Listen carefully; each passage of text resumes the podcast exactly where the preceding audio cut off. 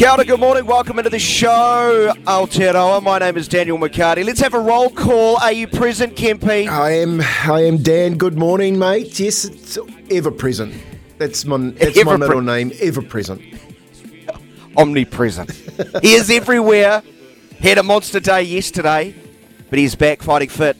Is uh, Kempy. Neeps, are you present? Yes, present, Mr. McHardy, present. E- excellent. Jokes by Joe? barely alive at present. Right. There's obviously a story in there somewhere. Did you get up to something last night? Uh, oh yeah, well, I went on a date, and you know, I went out with uh, an Irish lass, and uh, I, I insisted that we go for a Guinness. We, we did it initially, and then I didn't even know she was Irish. Um, and then I was like, oh, we might as well go for a few Guinnesses, and one turned into two, and it was a great night though. She's she's lovely. You s- he sounds very sprightly this morning. Kempy, because we all know a night on the Guinnesses. the Guinnesses can go wrong. A night on the Guinnesses can go pear shaped quickly. If you've seen Joe, they like quickly's. I don't think that's a word in Joe's life. It's like supersonic. I like the sound of that. I like the sound of that. Welcome into your Thursday morning of sport. We are through to 9 a.m. You are listening to Daniel and Kempy for breakfast. Thanks to Chemist Warehouse, the real house of fragrance. We've got a great show lined up for you. After 7 o'clock, um, a multifaceted chat because there's quite a strong uh, topic that has uh, read its head in the last 24 hours. Uh, but well, we also have a regular feature on this uh, this show, don't we, uh, Kempy? More than just an athlete. We're going to catch up with Sarah Cowley Ross, uh, who is a former Olympian turned sport and wellness advocate. That's such an important topic in of itself. But I'm sure Sarah Cowley Ross can offer an opinion or two on news that um, New Zealand has put their hand up. Sure how high the hand is up, Kempy. Hand is raised, sort of nervously, maybe back in the the back of the classroom, as you might have been, um, going, "Yeah, we're, we're quite keen on hosting a Commonwealth Games." Again, uh, is it, is it right, Dan, that the last Commonwealth Games was the one they had at Mount Smart? Yeah, 1990. No, it's uh, you know you guys think that's a long time ago. Were you born in 1990, Neeps? Nah, I was uh, 10 years unconceived. Oh, yeah. Oh, mate, I was playing a test match in 1990 in- on Mount Smart. So, um, yeah, uh, look, that was really interesting news coming out, Dan, yesterday about that um, Com Games. And I, first thing I thought about was where would you run it? Um, and would it, would it be around the country? Because I think down in Christchurch might be um, places to go, or Wellington, maybe. I got no, I got no idea. That's the first thing I thought about was, Yeah. if, if you're going to have it, and it's 2034. I know it's at 10 years away, long enough to even if you're going to build something. Oh, we have such a great track record of building sporting facilities quickly and smartly and cost efficiently in this country, don't we? Don't we? Well, Well- we can host it at your waterfront stadium that you have in Auckland, don't don't don't we?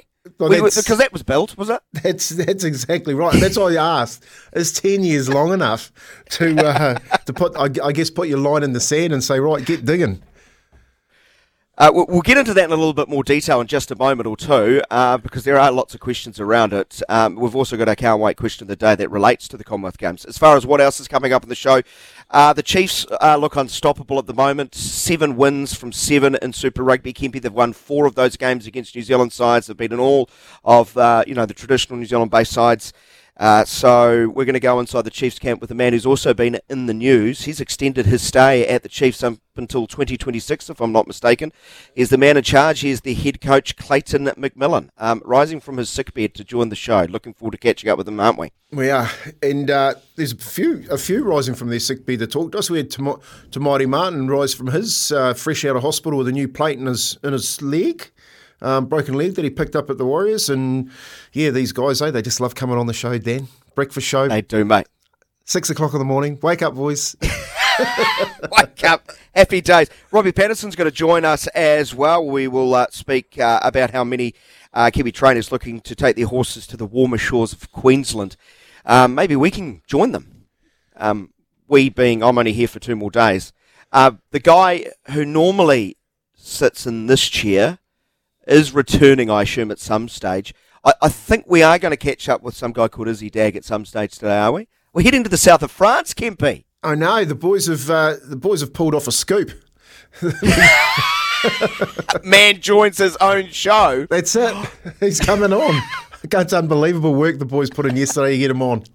He's some south of France, cruising around in a yacht. oh, fantastic. Joe, Joe, what sort of mood was he in? Yeah, very, very happy. Apparently, he's in uh, Notre Dame at the moment. There's a home of beavers.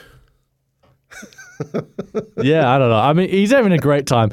Uh, look, I've, have you been following his Instagram? Lots of uh, lots of play. You know, before he left, he was like, "This is I'm not. I don't want to go. This is going to be hard work. It's going to be miserable." Oh yeah, yeah, right, mate. Jokes by Joe. He's Former athletes, eh? Straight Former athletes. Is it a donut? Hey, Mike King. Is it a donut, then? I, I couldn't possibly comment. I, I, you know, I'm, I'm good at shoving knives in, in people's back, aren't I, Joe? Uh, I can't do it to Izzy. You know, his face is still on the wall. Uh, last time I checked, uh, if Kempy turns around, Izzy's screaming at him. Yeah. Uh, so we'll catch up with him after eight o'clock. So we've got a great show lined up for you. But to that point about the Commonwealth Games, if you're unaware, uh, 1990 was indeed the last time we held uh, a Commonwealth Games, but the New Zealand Olympic Committee is interested in hosting the 2023 Commonwealth Games. Uh, their chief executive, uh, Nicki Nicol, says they have advised the Commonwealth Games Federation that they are interested in exploring a New Zealand Commonwealth Games bid. Uh, we want to be very clear this concept is about a nation, not a city. She said, and we're looking to develop a games that would help achieve nationwide goals and engage young and diverse communities in sport. She uh, reiterated its first step, and it's going to be a lengthy process, and they are really committed and really excited. Um, the Minister for Sport and Recreation, Grant Robertson, uh, says the government is welcoming the interest. Uh, we do respect uh, the economic environment we're in. Um, Nicol also mentioned, and I think that's a challenge for us to come up with a model that is fiscally responsible, but can also showcase the best for our athletes and best of New Zealand. So that was uh, Minister Grant Robertson. Uh, New Zealand of itself, it seems there's bipartisan support. National um, have given the thumbs up. Uh, but but the big question, whenever you think about hosting games like this, Kempy, um, is logistics, and what comes out of that cost, right? Cost. We've all heard the terrible stories. The the, the pin-up poster child for poorly ma- run Commonwealth Games would have to be Delhi in 2010 in India. Uh, the estimated cost to the um, to putting on those games was 11 billion US, uh, according to Business Today magazine. Uh, that's slightly more than the initial budget estimated by the Indian Olympic Association uh, seven years earlier at 250 million US. That's quite a that's quite a budget blowout, isn't it? 10.75 billion dollars more. Uh, much has changed though since 2010, and I do remember around that where there were robust conversations about should we put our hand up again. The Commonwealth Games in Birmingham 2022 uh, was backed by 1.55 billion of public funding from the government. Um, uh, and I think of the 1.55 billion, the government stumped up about 1.2 of that, Kempy. So that was a significant, um, you know, help that they received. But a recent study showed the games contributed at least 1.74 billion to the UK economy. Um, and we could actually go back further and look at 2002, 2006, skipping out Delhi. So then 2014, 2018, um, PricewaterhouseCoopers um, had estimated that for every dollar spent on operating costs, games, venues, athletes, villages, all those sort of things, that um, the the games generated two US dollars for every uh, dollar spent. So it, it can be done. It can be done if you're fiscally responsible and sensible. Uh, but it's going to take it's going to take a lot. You, the 2026 um, Commonwealth Games, we all know, is in Victoria, and the Victorian state government has allocated 2.6 million dollar uh, billion dollars to deliver the Commonwealth Games there. I think that's really designed, Kempy, to um, get the athletics venue up, which I don't know exactly where it's being held. Excuse my ignorance. It might be something like Eureka Stadium, which I know very little about. I think that's going through quite a, a big development, but I, I think they're going to do major infrastructure works to highways, connecting cities, so there'll be long lasting sort of uh, benefits to that. Uh, so, yeah, there's always cost involved. Uh, but times have changed, Kempy. Uh, uh, under the new rules um, for the Commonwealth Games, the Commonwealth Games Federation requires you to host only two sports. Gu- guaranteed two sports. Athletics and swimming must be there, and then you can tailor your own program. and take it out Uh, of town. Yeah, so, so we can, as um, Nicki Nicol pointed out, you know, bring in the likes of um, rowing, uh, canoe sport, th- those uh, those sports that don't often feature at Commonwealth Games that we might have facilities already for. Uh, a history of competing well in. Uh, so, yeah, compared to 10, 15 years ago when I started having these debates, it seems far more, you know, reasonable to think we could do it, right? more logical. Yeah, that you can. Well, of course, the big sports, the rowing. We've got you know obviously Karapiro there. You got the velodrome down in Cambridge for the cycling. If you wanted to put that in, uh, of course you got all the, the football fields here for sevens, which would be a, be a part of it. So you'd get some pretty good sports. And what about sailing out in the, the city of Sails out there in the Waitemata? oh, they'd have to put that in. They They'd would have to put- to put that in. Yeah. Yeah. So I think I think we've got the playground. What about the stadium for the athletics? Like where are we going to do that? That's that's the Well, only where would the athletics? Where would the athletics and swimming go? well, you'd think There's a pause there because we're not sure. Maybe this could be our can't wait question of the day. Uh, what sports Can't would we wait host? question of the day. I always forget there's a sting there. I think I would have learnt by now. You'd think I would have learnt by now. So what Day sport four. should we hold? What's yeah yeah? Dro- you drop me if you're a coach. You're not learning, mate. Not again. You're not learning. Not You're again. not again. You're, you're not every day, every day, the same conversation at the same time. Dan, come on, pick your game up. Lift your game, man. Oh, okay, I'll go ahead and hard look at myself. So, what sport should we include in 2020, uh, 2034? And where would they be held? That's our can't wait question of the day. Go on, the ever knowing audience of SENZ. Let us know. The ever knowing Izzy and Kempy for breakfast crew. Double eight double three on the Temper Bedpost text machine. Uh, what sports would you like to see? And where could we ho- hold them? And specifically, athletics and swimming. I- I'm at a loss. You know, I- I- I'll jokingly say, whack, whack a track on Sky Stadium, mate. Could you imagine track and field in a howling southerly? How fantastic would that be to watch? What about javelin throwing? Well, the javelins would go backwards into the crowd, but they could run the they could run the hundred meters in seven seconds. You know, going downwind, Yeah. fantastic. Oh, I'm, I'm, So- so I'm, where- I'm thinking. where- I'm thinking. where would we where do would the athletics? Oh, Yeah. I don't know. I don't know, Dan. With all that, all that money you were talking about before, and the, the two billion here and the eleven billion blowout, and you know what it costs to actually put it on, and you get getting a dollar back for every dollar spent. Um, two dollars, it said. Two dollars. Well, geez. Two- yeah, two You know, would would you think that the government and Auckland would probably come together and build that, finally build that stadium on the water? I don't know. Be a very good question. Fan- like if you're hmm. spending a billion dollars, you can throw a stadium in there, surely. Just throw, just just throw a stadium in there. Just throw it in, mate. You must be amazing at giving Christmas gifts. Oh, Neeps is still going on about Invercargill. Mate, I'm in Dunedin now, but what about Forsyth Bar with the roof? No wind. Uh, that, I reckon that'd be a, fa- a fantastic athletics um, venue. Mm, slight issue. It needs to be 400 metres uh, Oh, in a circle, yeah. doesn't I it? was going to say they're Yeah. going to do They've eight laps for 100. Yeah, they've got the extra room out the back Yeah. though as well, with the with the um where one of the stands collapses and goes back. So there is extra room, but it would probably be too narrow, wouldn't it? Yeah, basically under under your premise, I think about 200 metres of the track would be inside the stadium, and 200 would be outside of the stadium, which would be novel, which would be interesting. Not not the greatest spectator sport, uh, sporting venue, I, I would have thought. Uh, but in all seriousness, like where would we host the athletics? You wouldn't need an enormous stadium. I, th- uh, you know, the one in um, Victoria, I think, is only going to be around about. I hope I'm right, between 10 and 15,000. So y- y- you're not looking for you know sixty thousand you know birds nest Beijing type thing. Um, so let us know on double eight double three on the Temper Bedpost text machine. Uh, what sports could we host uh, if we hosted a Commonwealth Games, and where would those sports be? And uh, especially uh, the athletics and swimming, because you got to host athletics and swimming. They they are the, the marquee events of the Commonwealth Games, and the Commonwealth Games Federation um, says those two sports must be at every Commonwealth Games. Uh, Kemp, oh, Kempy's mind's working overtime. I can It see the steam coming out of his ears. Going, mm, it's an interesting one, isn't it? Well, I'm trying. I'm trying to think about sure. where would you where would you swim? Because even at the Millennium over here on the shore, I don't think it's big enough to house anyone.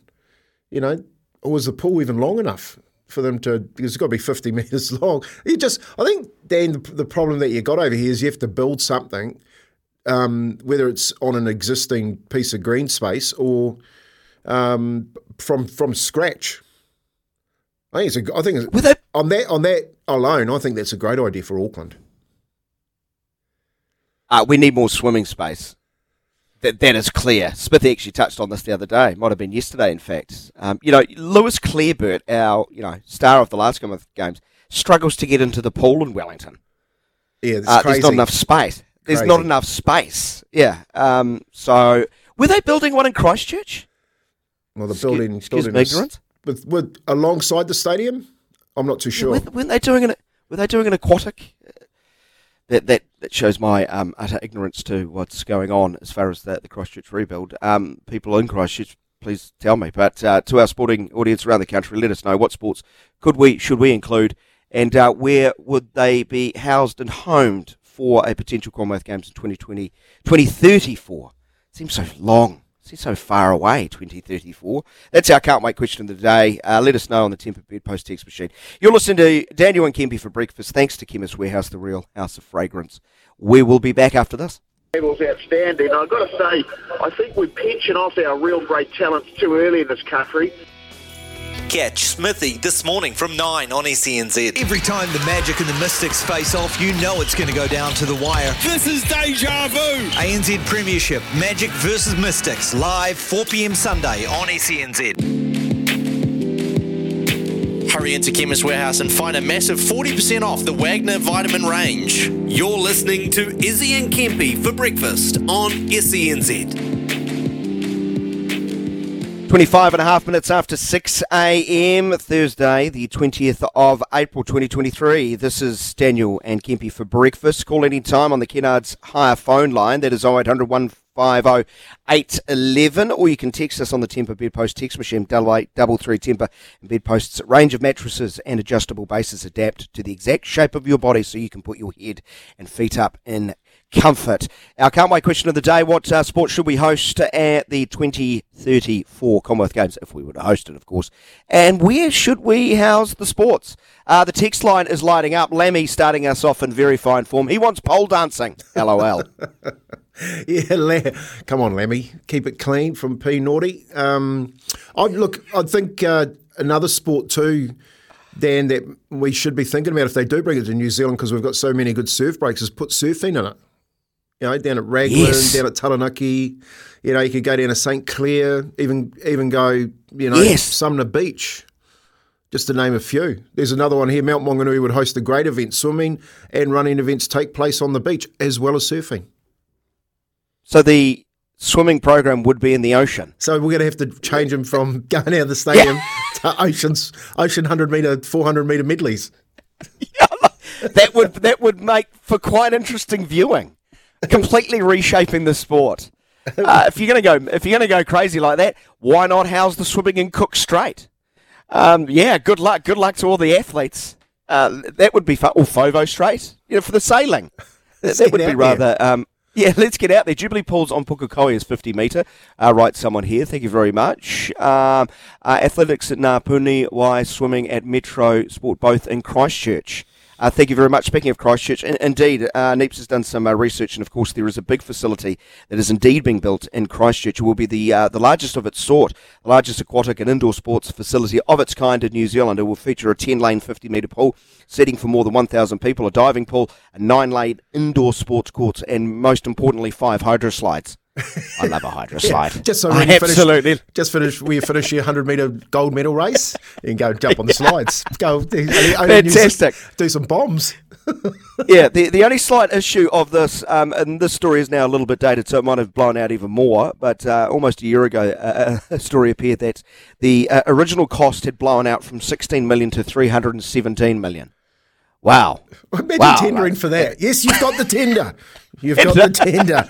It's sixteen million dollars. Thank you very much. You can get the first bill. It's three hundred and seventeen dollars. Three hundred and seventeen million dollars. Did, I don't know. Did, did we bring in the people who organised the Delhi Commonwealth Games to do that one? That- that- that's a budget out like the, the Delhi Games in 2010. Craig wants swimming in the Waitemata Harbour. Yeah, mate. I'll tell you what. I'm just detecting we want to put athletes through pain. Of course, it's got blowing a gale, game. blowing a gale down there. White caps in the in the inner harbour with the big boats coming through, and yes, our Commonwealth Games with lanes right down the middle. and uh, Steve, thank you for adding some sense and sensibility. There is an Olympic quality pool being built in Christchurch. Should be ready next year. Google Metro Sports Centre Christchurch. Thank you. So it's uh, Metro Sports Centre in Christchurch uh, is the official name by the Sounds. Keep your thoughts coming in as far as uh, what sports we could host um, and where we would host them. Um, bit of gumboot throwing. We need some quintessential Kiwi Kiwi sports in there, don't we? Yeah. A boat race. Yeah. And I'm not talking sailing. Do you boys ever, Neeps, you guys ever have a crack at gumboot throwing? I mean, I did it back at my primary school, like sports day. Thought I did pretty good. You know, got a good few meters on it, but Yeah. you know, never, never competitively competed. Joe, you'd be a gumboot thrower. No, no, athletics isn't really my uh, strong suit. Really? Yeah, yeah. I can't run, throw, jump. It's, it's a questionable why I work at a sports radio station, but yeah, no. So if you were an athlete, you'd be a jellyfish. I think so. I don't know. i oh, walking? I could walk. More to the point, considering um, you know he basically told us he doesn't like the regions of New Zealand yesterday. Um, that, that he's a city slicker. Does he even own gumboots? I bet you he doesn't own gumboots. Never touched a gumboot in my life. Mate, well, you're going to No, have to get it. no for- shock there. We'll No shock there. Uh, it's bottom of the hour. It's six thirty. It's time to head off to the news. Uh, Kempy's quiz is coming up later this hour before seven o'clock. We'll talk about the Commonwealth Games and uh, in our more than just an athlete segment with uh, Sarah Cowley Ross after seven a.m. But keep your thoughts coming through. Uh, having great fun with them already. Double eight double three on the Temper Bed Post text machine. Uh, here's Ottawa though with the news for Kubota. Together we are shaping and building New Zealand.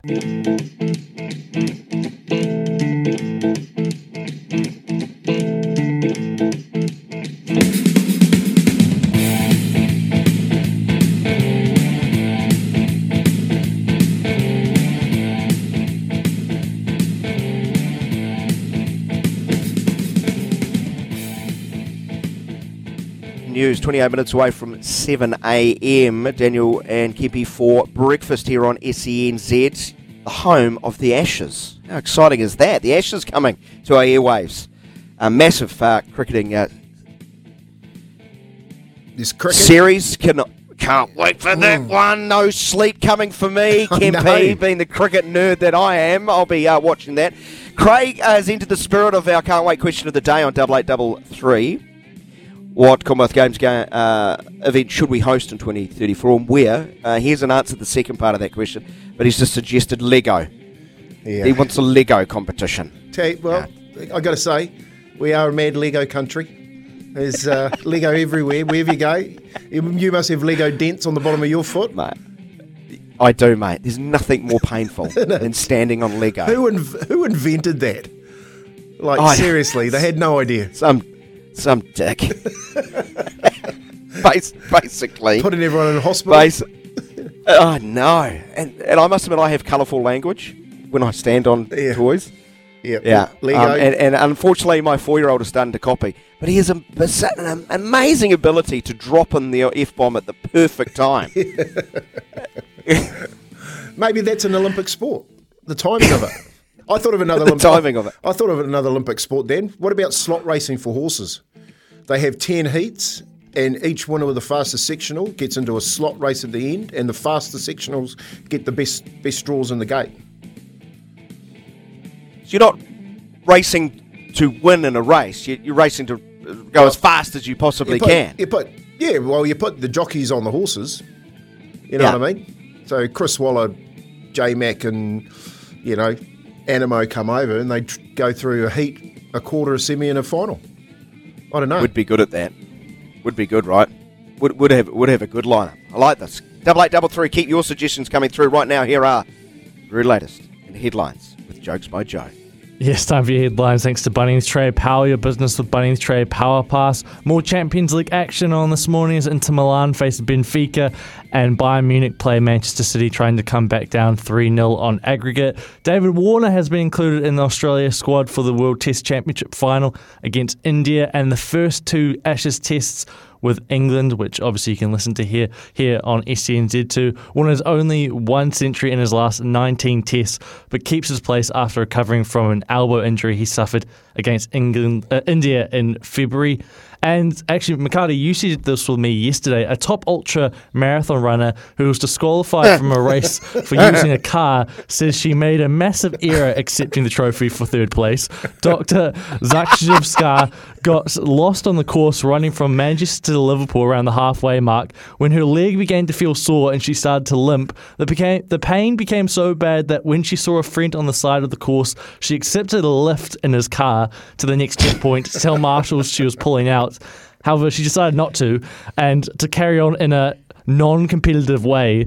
Uh, but when she crossed the line, she was given a medal and didn't tell uh, officials that she cheated. So there you go. Those are your It's a up- great story. those are your update. Thanks, uh, Bunnings Trade, Trade and Builders. So she- value business. She wasn't thumbing a ride. Someone offered it to her. Just happened to be driving past. she was just, just happened to be driving past. My What best that's mate. right. He- a what a lift! Yeah, she said he, he she just saw him and he, he saw that she was in pain and he's like, oh, just jump in, you know. And then he, apparently he convinced her to keep him running. He said, oh, you know, you'll you'll never forgive yourself. Just and, and, and she was like, so you know, we, we passed a bunch of people. Then he dropped me off in third place, but uh, I didn't want to pass the second uh, the person coming second, so I just jogged behind them. Like she was trying to act like she was thinking like, you know, like I got a story. I got a story, Dan. And it, Yeah. it goes back to when I first went over to England as a 17 year old. I was playing for a club called Doncaster. And on Tuesday, co- the two coaches, old Shag and Graham, used to make us run out to this pub. It was 5Ks out, 5Ks back. Mate, I used to hate running, especially in the middle of English winter. And uh, would go out, I'd take my, take my uh, 30p and jump on a bus and catch a bus out to the pub and wait till the boys come back and run back with them. And sometimes I'd catch the bus both ways. I'd catch the bus out there and jump off before the pub and run with them to the pub and then let them all go and I'd jump back on the bus and go back. Anyway, the coaches found out this one day and I'm walking, I get back early. I get back early waiting for the boys. I'm walking through the middle of the car park and these lights come on. They parked their car in the middle of the car park and just shone the lights on me like a couple of minders, mate. Yeah. Just to say that I wasn't allowed back on that bus. Brilliant. You know, some would call that cheating. I would call that ingenuity. Wow, se- 17, mate. You're always trying to come up with ways to, to skip a couple, aren't you? Forward thinking, Kempy. Pat on the back. It's, You know, it's like the underarm of 1981. It was the underarm of 81. It was in the rules. It's, It was in the rules in Australia. Don't put, don't put me in moment. that. Don't put me in that book. No, no, no. That, that was rather unfair. I'd officially like to retract my last statement um, and the potential damage it may have caused to Tony Kemp's reputation. Yes. Thank you. Yeah. Apology taken. Yeah. That that is a wonderful story of cheating.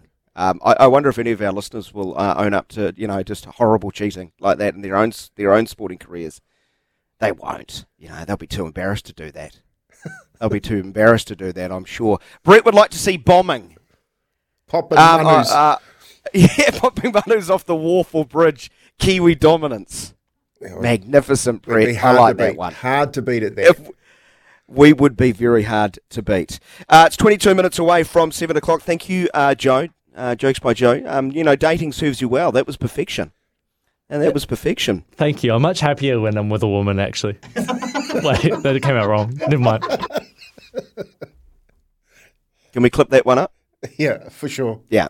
Yeah, we'll clip that one up.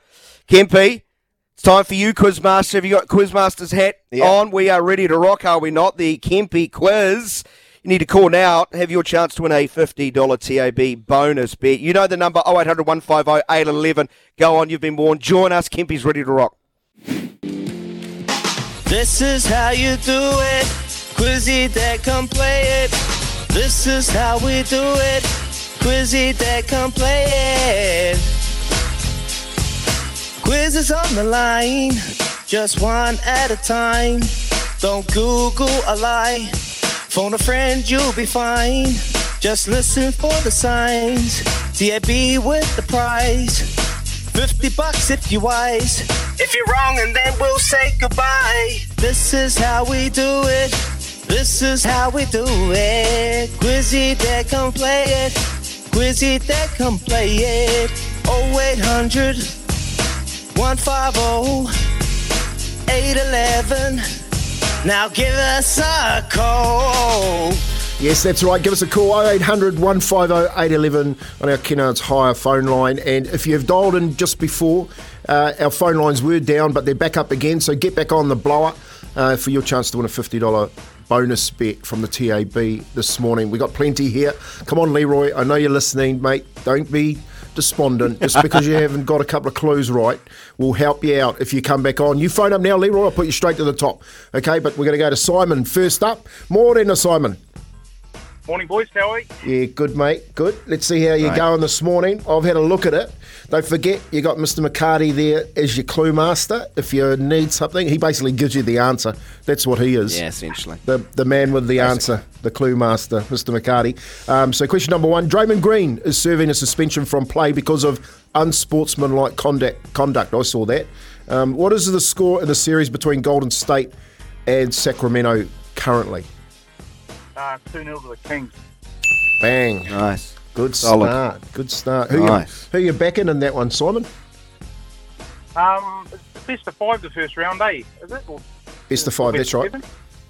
Yeah, probably have to go with the Kings now, eh? With the, I mean, taking care of home court, big thing, eh? Yeah. Oh well, best of luck with that. They'll probably come out and get smacked now. Anyway, which two Yeah. teams have already solidified their place in the Champions League semi-finals? Uh, that'll be Real Madrid and AC Milan. Ooh. Man, we we got a player here, Kempy. Oh, we yeah. got a player. He's got a few fifers before. So let's see if he can do another one. Let's go. Izzy is currently in the home of Stephen Donald, Notre Dame. Which Disney character is from Notre Dame? Oh, I might need a clue on that one. really? Did you did you have a, like a, a disappointing That was a childhood? clue. No one showed you Disney. That was no, a no, clue. Disney, Notre Dame, the mm-mm of Notre Dame. Hunchback. Oh, clip that one. Seriously, that was Seriously, that did they hug you as a kid? Uh, did, did- did you get any love? I didn't show you the Hunchback No. of Notre Dame. Anyway. Well, Not sport, I don't know. go back. You can Google. You can Google that and watch that one. So do yourself a favour, mate. All right, go and have a look at it. How many total medals did New Zealand win at the last Commonwealth Games? Oh, gee. Um. Oh. Nah, I wouldn't have a clue, mate. Oh, 110. Do you want a clue? No, you can't have two clues. McHardy gets one. Okay. Get It's very out difficult. of It was, here, it was a very, it was a very difficult clue. I was basically going to give him a clue that You're he, gonna- you know, felt bad about. We're not giving 50 away today. We're going down to Ed in Tolaga Bay. Morning, Ed. Oh, morning, bro. How are you going? I'm good, man. It's my day off. Oh, nice. Well, you enjoyed that. and Nice. Hopefully, we can help you out with a $50 bonus bet from the TAB. How many total medals did New Zealand win at the Commonwealth Games? Oh, 40? Ooh, tata. Close, but no cigar. We're going to Richie in Upper Hut. Morning, to Richie. Morning, Kempy. 50? Bang. Here we go for the for the for See, the for the money. upper hut, mate. Upper hut, mate. Nothing gets past upper hut. Hey, when was the last year that the Warriors beat the Storm on Anzac Day? Good luck. 214. Boom! He knows his stuff, Richie, there from Upper Hut. Richie, you got anything for us, mate? What are you going to do with that $50 TAB va- um, bonus bet? Oh, I'm going to back the local team, the Phoenix, this weekend. Oh, you like the signing of They the need new, a win. Do you, do you like the signing of the new coach? Yep, I Giancarlo? reckon that's really good coming in from in, in the squad, and they've been doing well over the last few seasons. So, yeah. nice. And what about Are you going? Yeah, I was just going to say that, Kim Dan. Are you going? Are you, Are you? are you one of those guys that take the your top off when you stand in the grandstand? Nah, there'll be a bit too much shininess.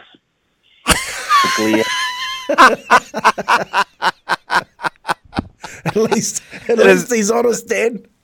He is, mate. He is. I've got to ask, uh, as far as this punt towards the Phoenix, um, what is it? Head to head? You going for them to win, a draw? I'll be going for them to win. Ooh, four dollars thirty-three. Yep. Four dollars good payout. thirty-three. Got my money. Yeah. Well, it Brilliant is. stuff. It is yours. It's a fifty dollar TAB bonus bet. You got it on the Quizzy Dagg. So be like uh, who was the last bloke? Simon down in. Oh, it was Brad. Yeah, how did that bet go from yesterday? Yeah. I, I'm actually not sure. We're going to have to check on that one, Kempy. We'll have a look at that one and we'll come back to you. But that was uh, Izzy Quig. Uh, Quiz, Richie, well done picking up that $50 bonus bet from the TAB. Uh, we'll take a short break, of course, after seven o'clock. We've got Sarah Cowley Ross coming back with more than just the athlete. And keep your ears out for our man who's on the French Riviera at the moment, Izzy, just finding his way back to a phone box so that we can talk to him later on this morning. We'll get back to you straight after this. Now it's time for our Love Racing update. Find a thoroughbred race day at events.loveracing.nz. And uh, yeah, one thing I learned yesterday was that it is now time for winter racing. We've got the jumps starting next weekend. Uh, a lot of good jumps horse coming around, especially a lot from the Central District. So I just watched one with Johnny Wheeler and uh, a good mate of mine called Brett Scott. We'll try and get you a couple of those uh, once they start um, that we can tip out later on. But uh, there's racing at Otaki today.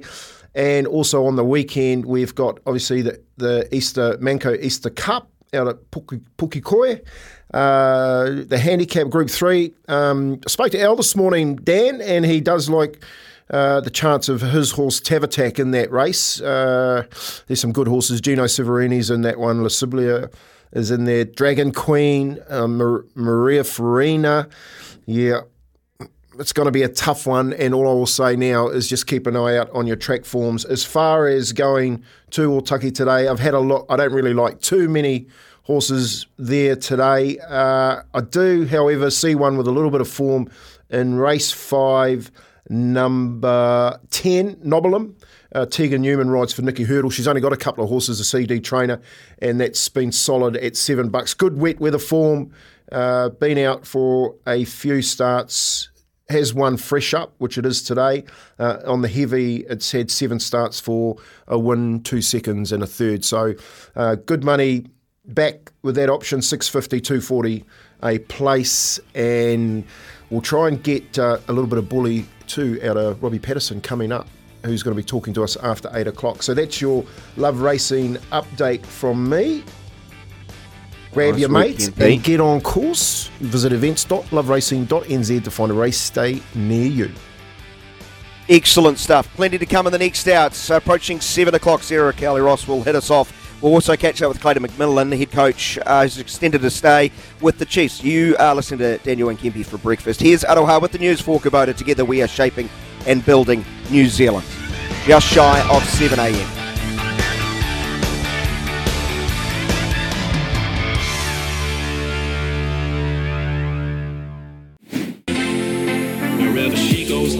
Four minutes after 7 a.m. Welcome into Daniel and Kempy for breakfast on SENZ. No Izzy, but Izzy will join us in roughly an hour's time. All going well. All going well.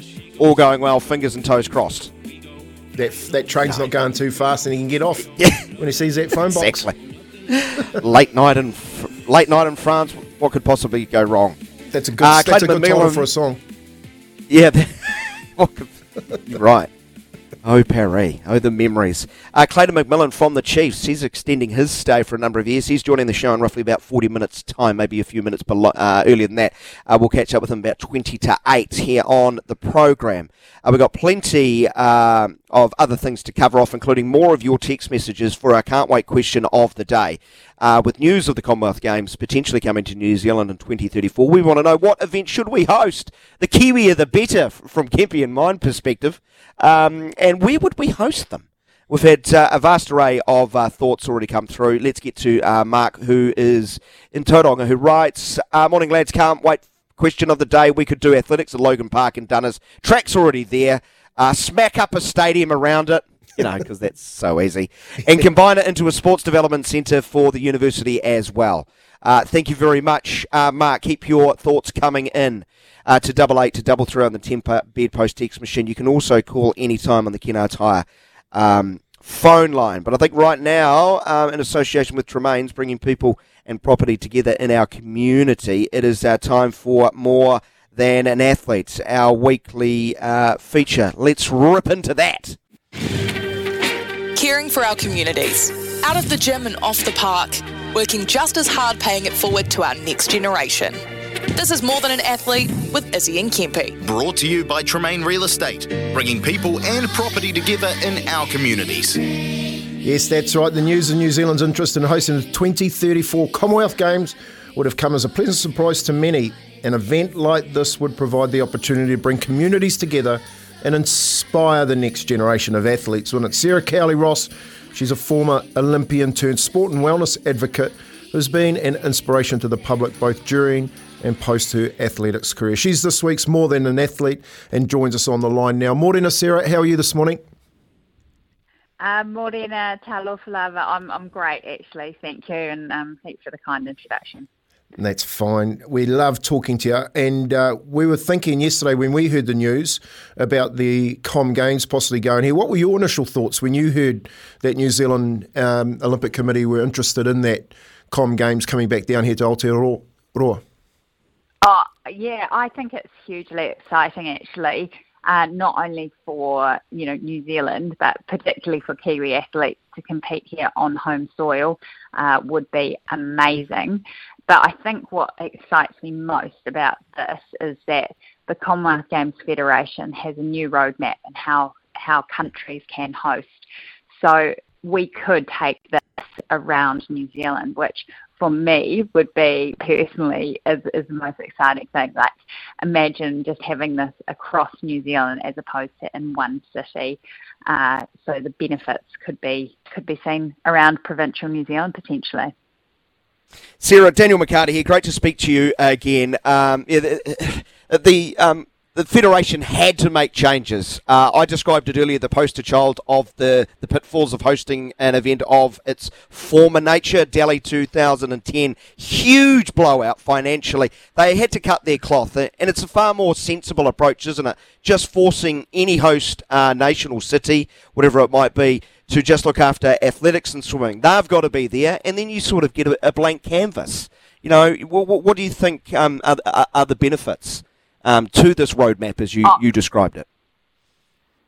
Yeah, there's huge benefits, I think, in terms of, you know, acknowledging those those two sports and you know obviously I'd love to see athletics stay on there forever um, as a as a hardcore a- athletics fan but also a bit of a traditionalist but I think the potential to then for the country the host nation to actually create a program which would be beneficial to the country, uh, would showcase other sports, I think is hugely exciting. And, you know, there are Olympic sports that are not on the Commonwealth Games program. There are sports that are not on either program that may want to be involved. And, and this is the opportunity now to take our time uh, to figure out, hey, what could be cool to showcase to the Commonwealth game, to the Commonwealth, uh, and the world. And what would those be, Sarah? Like when you're talking about the showcasing, are we talking about showcasing like our best waves, our our snow sports that they can ski generally all year round in New Zealand? Are we are we showcasing, you know, the Queenstowns and the Raglans along with the Com Games? And is there any relevance still in that type of stuff uh, from viewers? Do you think? Oh, I think with the introduction, you know, we saw at the Olympics uh, surfing come on board, um, and that was the the world surfing competition has huge broadcast numbers, so uh, that that would obviously be advantageous to surfing if that was to come on the program. But um, I, I, think you know I, I, think your suggestion of surfing is something that I've thought about. Uh, and it could be awesome for the likes of, you know, Raglan or Piha or um, other waves, Gisborne, uh, you know, to, to come out and, and stand up and, and say we could we could do this, uh, and also for the surfing community. In terms of snow sports, uh, that would be a challenge, I guess, in mixing. This has traditionally been a summer game, but again, uh, we need to figure out what would be the best offering uh, for the range of sports, uh, for athletes to perform well. So, in terms of weather conditions, uh, to suit more summer orientated sports as opposed to the winter ones. But I mean, the likes of Queenstown and Wanaka has amazing uh, mountain bike facilities. I'm a Rotorua girl, so I would love to see the mountain bike again in Rotorua. Uh, but you know, there's other there's other opportunities there as well, and, and we can be creative and uh, we can make the most of this this potential opportunity because there's a lot of water to go under the bridge to, to for this to happen. No doubt about that, and we're dealing in hypotheticals in some way, which is kind of exciting and it's fun, isn't it, to, to forecast, to ponder, to pontificate. But if we are to deal with the reality, Yeah, athletics and swimming, athletics and swimming need to be there. We know there's a wonderful facility. Uh, if the ground doesn't continue to sink underneath it in Christchurch, that's going to be open later in the year. Uh, that might be a place to host the swimming. But where else, you know, could we host athletics and swimming in New Zealand, or would that be the the key area of infrastructure investment? Well, Hawke's Bay have actually just built an Olympic-sized world-class swimming pool uh, right next door to an athletics track down there. So the the athletics track is actually very favourable to running fast. That's where Zoe Hobbs has run a number of national records. It also uh, produces some really great distance times um, as well, as well as some uh, some great other uh, opportunities in the field events for athletes to compete well. So I, I think when when competitions are on and athletes actually do really well, that aids to the success of the event. So you want to pick uh, locations where where we know conditions are good, the facilities are good, uh, but in terms of upgrades, you know, just just that's one area where you know we will need to spend some money, but also in terms of the sustainability of this model, it's making sure that we don't overspend and that we utilise what we've got. Sarah, you're, you're also a, a wellness advocate, and I guess the question has to be with this, you know, being, uh, I guess, a lofty goal for 2034, does athletics and other sports, um, are they doing enough to promote exercise in this country at the moment to, to I guess, get the public to buy in um, to having Olymp- uh, a Commonwealth Games here in 2034? Oh, I think we've got a long way to go in terms of lifting our activity levels in New Zealand, but we've got to start somewhere, and this could be the impetus that people need, you know, not just in the high performance, but actually just for Kiwis to just get out, um, utilise the amazing environments that we have in Aotearoa, and, and be a bit more healthier, be a bit more active, and, and that will lift us all. Uh, building on that point, um, in this day and age where there's so many options for uh, our young people, uh, especially that uh, can keep them um, on their ass, if you know what I mean, at home, uh, watching things, playing things. If we are to get this off the ground, how, how important would an event like this to inspiring a next generation to, say, getting people more active more generally? yeah, it's, it's it could be huge, and I think that you know to your point, we need to think innov- innovatively about that and how we can incorporate technology into making people um, move more, move more, uh, and move better. Uh, so there, there's the way to do that is to actually talk to you know youth, making sure that we have a really good youth advisory. Um, you know, a youth advisory group that could help in the development of this and and really engaging with communities where, you know, maybe movement is a problem or not necessarily optimized and, and thinking, okay, well, what are the barriers? Let's, let's talk about solutions. And what, what, what are those lessons that you've learnt as an athlete coming out um, and seeing what really, I guess, um, is a growing problem in this country and around obesity and the lack of movement? Sarah, what what and and how do we sort of go along to trying to fix that issue? Well, I think you know in the women and girls space, what what the research sort of tells us is that you know women and girls, particularly young women, um, stop being less physically active um, because they don't necessarily like a competitive kind of element.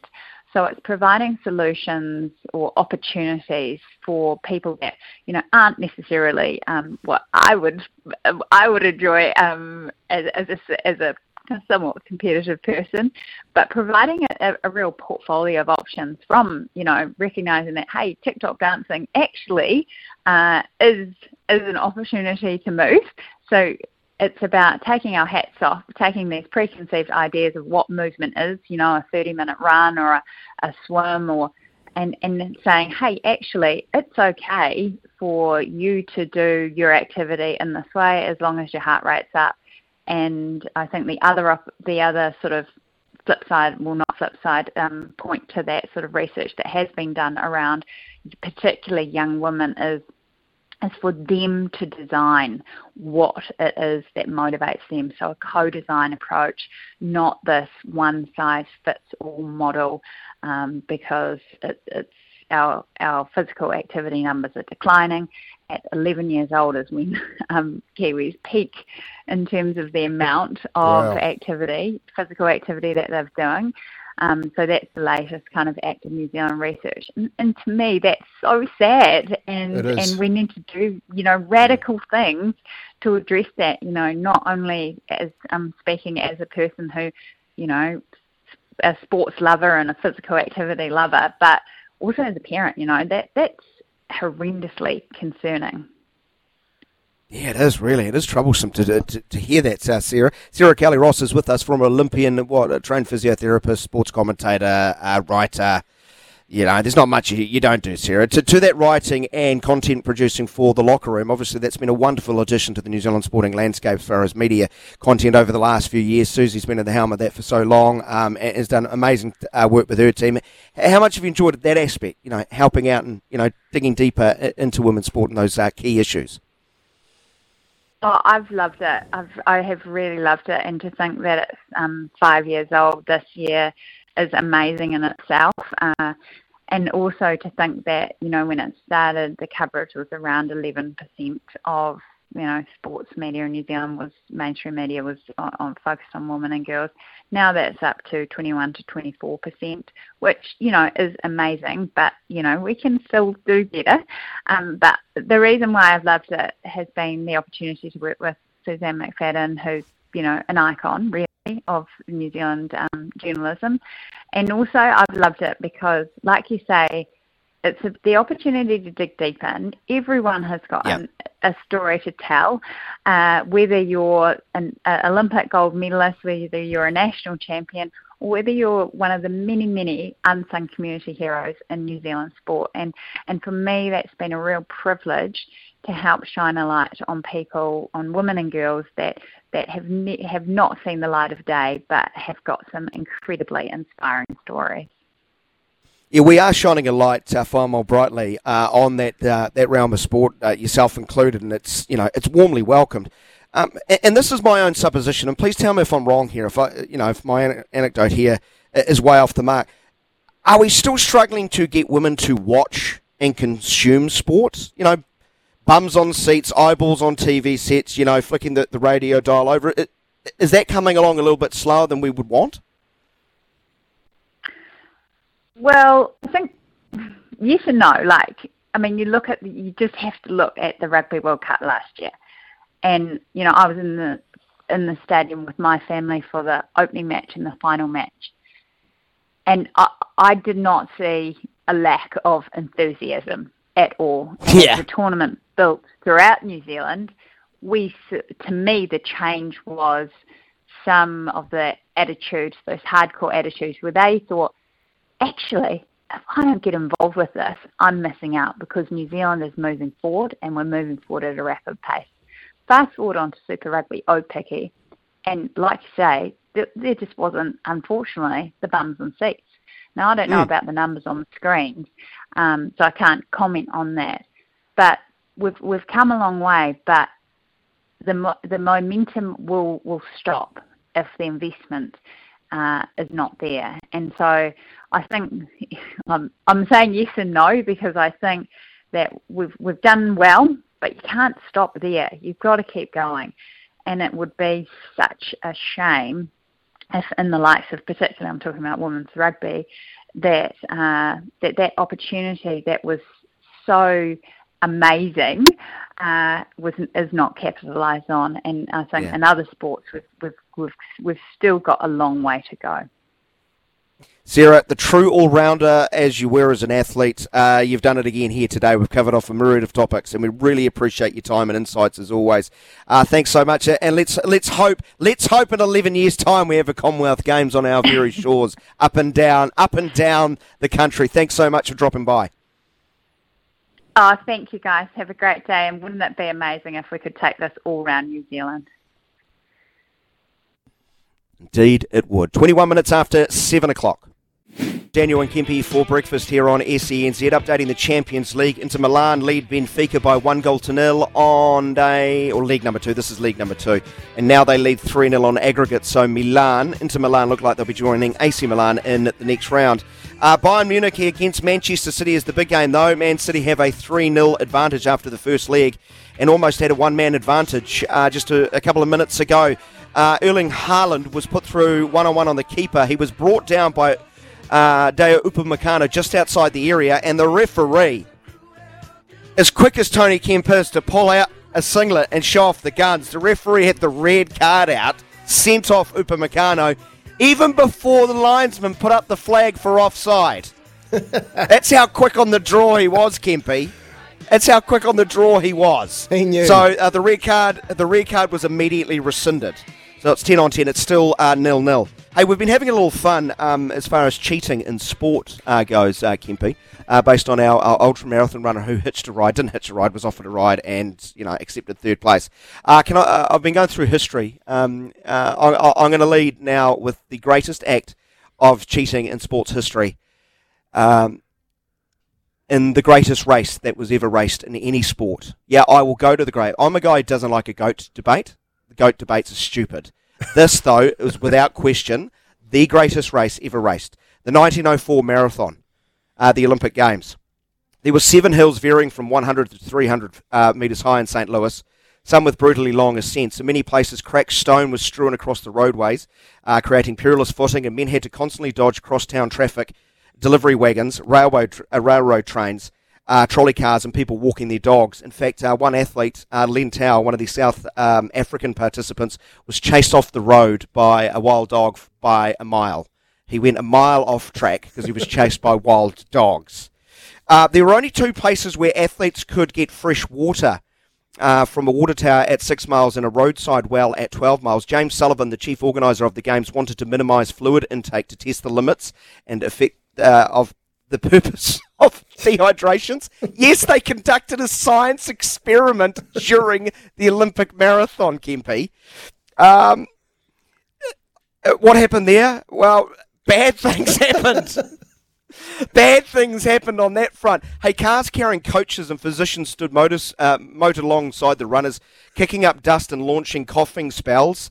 Um, one guy, uh, William Garcia of the United States, nearly uh, died um, as he had hemorrhaging as the dust covered his esophagus and ripped his stomach lining.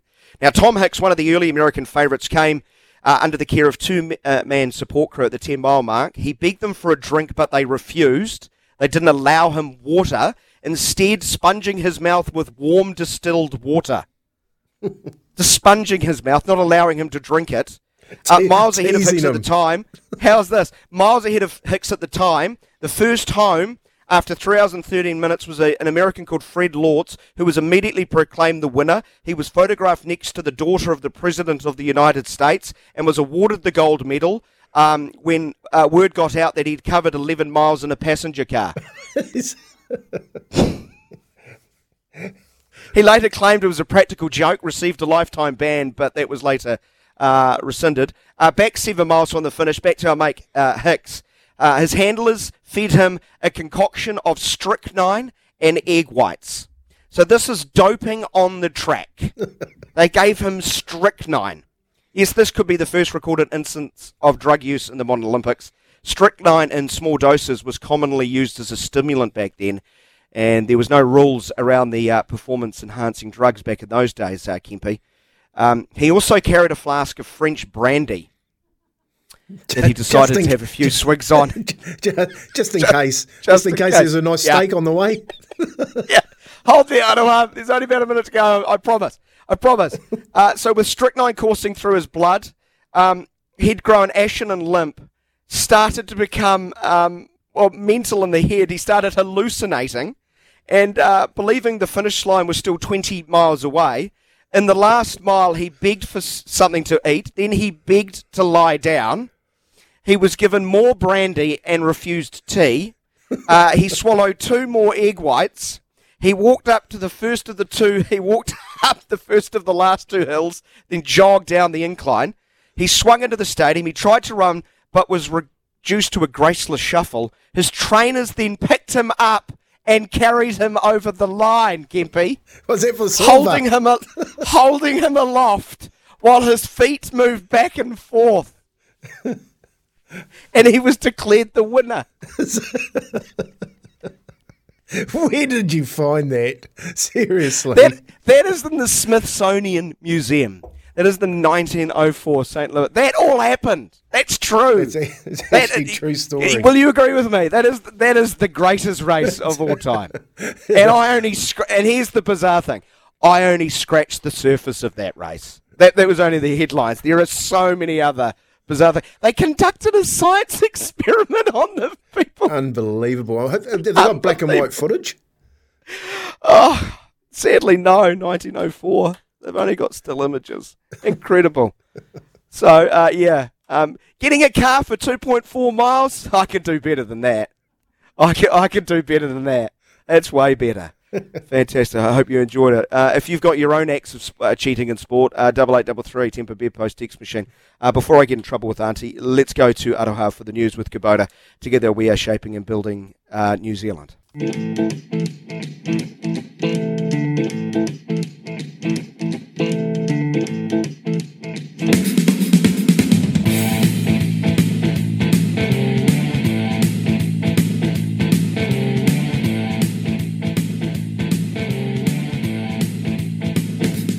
26 minutes away from 8 o'clock. Clayton McMillan from the Chiefs uh, joining us in about five or so minutes. Can't wait to chat to him. They're humming along in Super Rugby now, aren't they? Uh, so the man who's extended his stay as boss of the uh, Chiefs uh, Super Rugby uh, team will uh, join us shortly. Uh, right now, let's go to the man full of strychnine, brandy, and egg whites. Here's Joe. The headlines. Thanks, Daniel. Yeah, time for headlines. Thanks to Kennards Hire. Kennards Hire, two easy weekends. Miami Dolphins quarterback Tua Tagovailoa has revealed that he considered retirement for a time due to the number of concussions he suffered last season, but ultimately he decided he wanted to keep playing as it was what's best for his family and himself. The NBA announced yesterday that Warriors star Draymond Green has been suspended for Game 3 against the Kings for stepping on Sabonis' chest. The press release noted that the decision to suspend him was based in part on Green's history of unsportsmanlike acts, including kicking Steven Adams in the crotch. How good. And a Guinness World Record has been broken for the largest GPS drawing by a bicycle team who rode a velociraptor shaped track 1,000 kilometres long. After mapping out the pathway, the lengthy expedition took the cyclists 43 hours and 47 minutes to complete, which was recognised by Strava, a running and riding GPS um, thing. So they, they pretty much just made a massive uh, dinosaur by cycling a thousand kilometres long. Good on them. That, that, that's your headlines. Thanks to Kennards Hire. Kennards Hire, two easy weekend, two days higher for the price of one. Visit our branch today. There you go. Joe's never. Joe's never been kicked in the family jewels, has he, Gippy? no, never. I actually, yeah, well, actually, I remember when me and my brother first uh, hit puberty, we used to hit each other in the crotch all the time because we realized it would hurt a lot. But eventually, you know, it was like mutual assured destru- destruction, and we agreed to stop it. But yeah. Anyways, sorry. Teenage boys. Yes. Jokes by Did you get suspended? Mu- did you get suspended much in your playing days, Kempy? Uh, got a rap sheet? Yeah, put it that way. Yeah. what What was your most common crime? Um, oh, High shots? Yeah, high shots, basically. Yeah. Jonathan Docking, I got one at Cronulla. Jonathan Docking at fullback. He used to have this right foot step, um, and I had this left arm. they, didn't, they didn't go together. one of the one of those right footsteps you could see it coming, and you know, generally was Telegraphed. still difficult to. Yeah, telegraphed. telegraphed. Here it comes! Here it comes! And here my, comes my left, my left arm. arm. Yeah, my left arm was telegraphed, not not his right foot. Um, yeah, no, I spent plenty of time in uh, in the Naughty in the bunker, the naughty chair. With the, I We're not condoning that, lady. We're not condoning that, boys and girls. You know, ta tackle responsibly. Yeah, no. yeah, don't let me revisit those. okay, fair enough. Uh, we want to hear from you on the Timber Beer Post text machine, double eight double three. Uh, Commonwealth Games 2034, possibly here in New Zealand. We spoke to Sarah Cowley Ross. If you just tuned into the program, you can check out um, all our social medias. There will be up. That will be up a little bit later. Uh, but we want to know uh, what sports should we host here. We can make it our own flavour. Uh, athletics and swimming have got to be there. We can add anything, anything. Um, what would you add, and where would these events be held? We've had a variety fire through on double eight double three.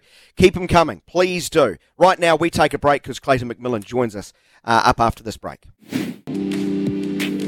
Daniel in the chair for Izzy. Izzy joins us after 8 o'clock. MP is here, fear not. We talk Super Rugby now. We talk the Chiefs now. The Chiefs are humming along, aren't they? Just asked the Crusaders, Moana Pacifica, Highlanders, Rebels, Waratahs, Blues, and the Hurricanes last weekend. Seven from seven, four wins against New Zealand sides. The Drua is up next. Big news out of Chiefs country too during the week is Clayton McMillan extending his stay as head coach.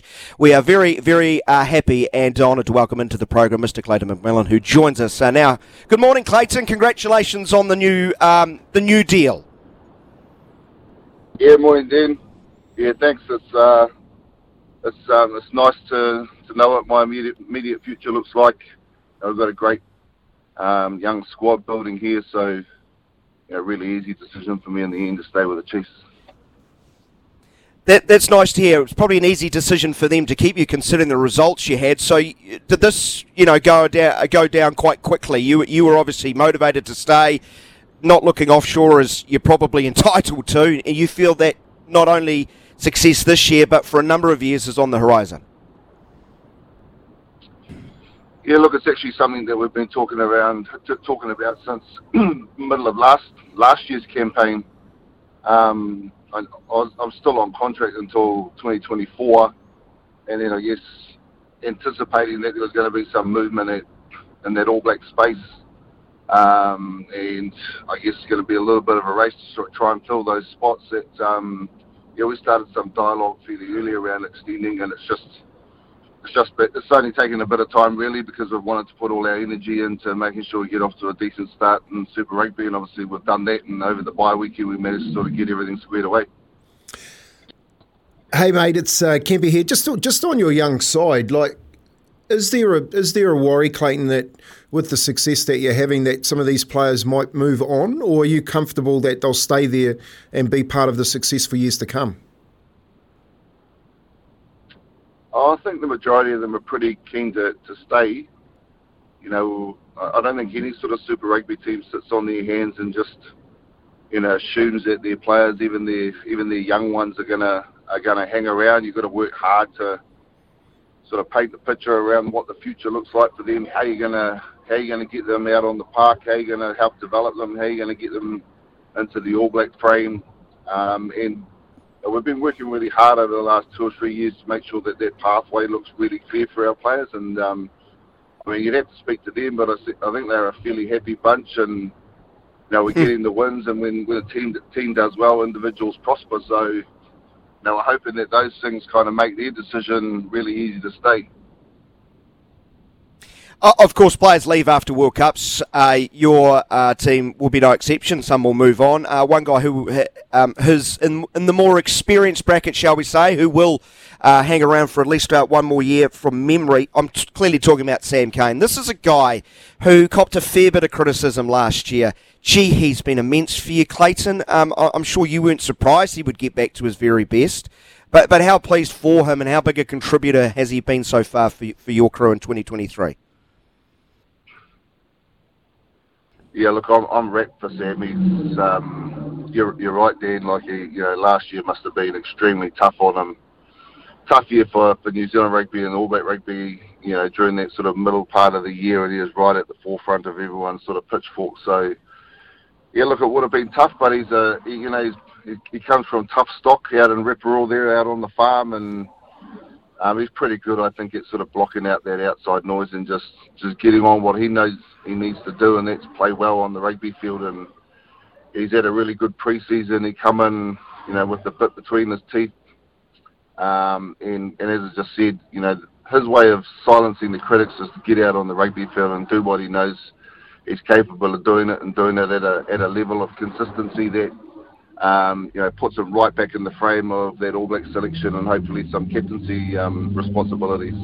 Yeah, well done, well done too, Clayton, for um, giving him that that space and Uh, he's en- he's actually enjoying his football. You can see that, mate. What about Clayton? What what does your horizon look like? You know, you've been with the, the Māori All Blacks. You've, you've been with the New Zealand 15 just recently.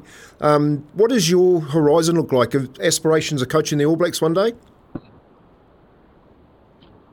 Oh, yep, yep, yeah. That's something that um, that I'd love to do in the future. You know, when you when you sort of chuck all your all your balls into the coaching um, realm, you're you're kind of all in, and um, I don't see myself ever going back to policing. So I sort of need to make a really good fist good fist of this job. So, you know, and I think part of that is around timing and just understanding this. This is a journey, and there's there's no rush to get anywhere. So I'm I'm really comfortable that. Now, the reality for me is that I've you know, I did the Māori All Blacks for six years. This is my third year as Super Rugby head coach. By the end of this contract, I would have would have been in the job for six years. I, like I think that's the sort of um, foundations I, I think I need to be able to confidently go into you know, a, a role like the All Blacks or, or, or with another international team. Um, it's just accumulating experience and, and growing your craft. And like I said, I'm in, I'm in no rush to go anywhere, and I really enjoy what I'm doing at the moment. Where do you look to grow your craft? To use your words, growing your craft. Um, is it solely, you know, around the rugby globe, looking to see trends and how the game's advancing? Do you look for other sports for inspiration? You know, you know how are you evolving? Yeah, it's a good question. Obviously, you know, COVID is COVID has kind of put the handbrakes a little bit on, you know, our, our ability to get professional development as we used to get it. Uh, but it's also opened up doors. Like people are a lot more open to, you know, Zooms and um, and reaching out and sort of building connections and and sort of just seeking advice from a number of different quarters. Um, in, the rugby realm, I'm really lucky because I've I've had that exposure at Māori All Black level. Last year I was involved with the All Black 15, and and it's really quite intriguing to work with other coaches operating at similar level, but obviously in different in different franchises. So, you know, I, I really enjoyed my time last year as an example, working under Leon uh, MacDonald um, and alongside Scott Hansen um, each of us were different, but you you get a sense of what, what sort of makes their wheels spin, um, and and you certainly get a good understanding of why you know the teams that they've been involved with have been have been successful. Um, so you take elements of um, of what you learn in those environments, um, but also you know a lot of a lot of podcasts. Um, like I, am really, I, I'm going to reach out to, to Noeline and try and get into one of those um, those netball camps because I really I really like listening to her. I think she's uh, an outstanding coach, and I'd love to see how she operates. So always looking for opportunity, mate.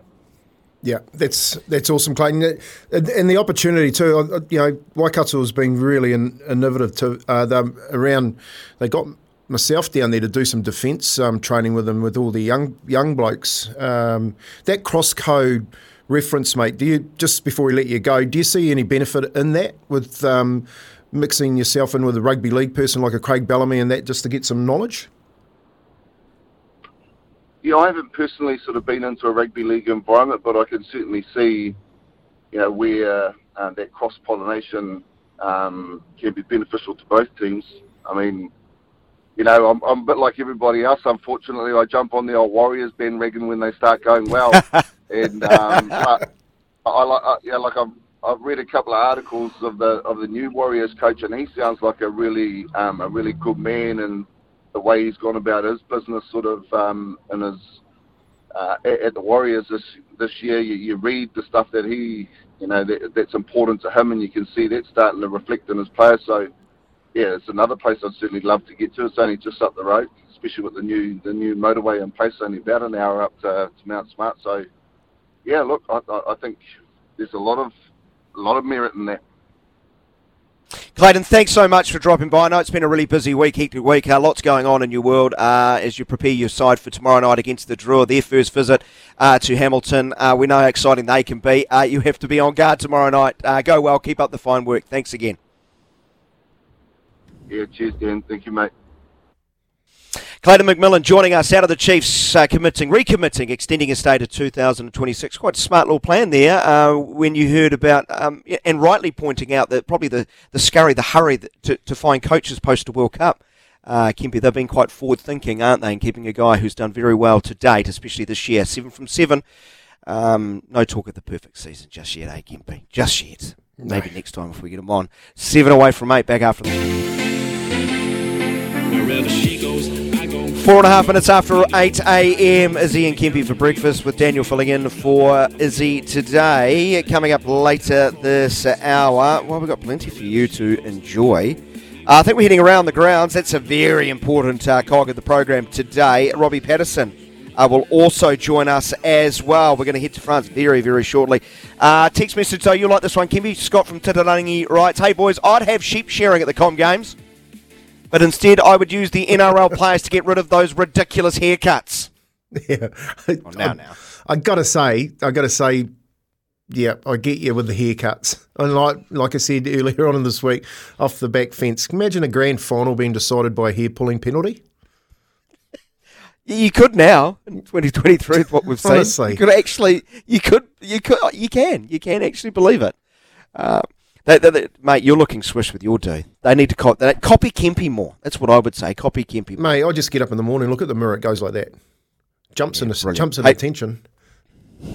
Hey, plenty of live sport happening, including the Champions League quarter-final second leg clashes. Let's update you. Half-time scores. In fact, they've just kicked off the second half in the game between Inter and Benfica. It's one all on uh, the day, one all, but three one on aggregate to Inter Milan. So they're well and truly in the box seat, playing at home. Bayern's also playing at home against Man City. They trail three 0 after the first leg, um, and they still trail three 0 because at half-time. Uh, it is nil all between Bayern Munich and Manchester City.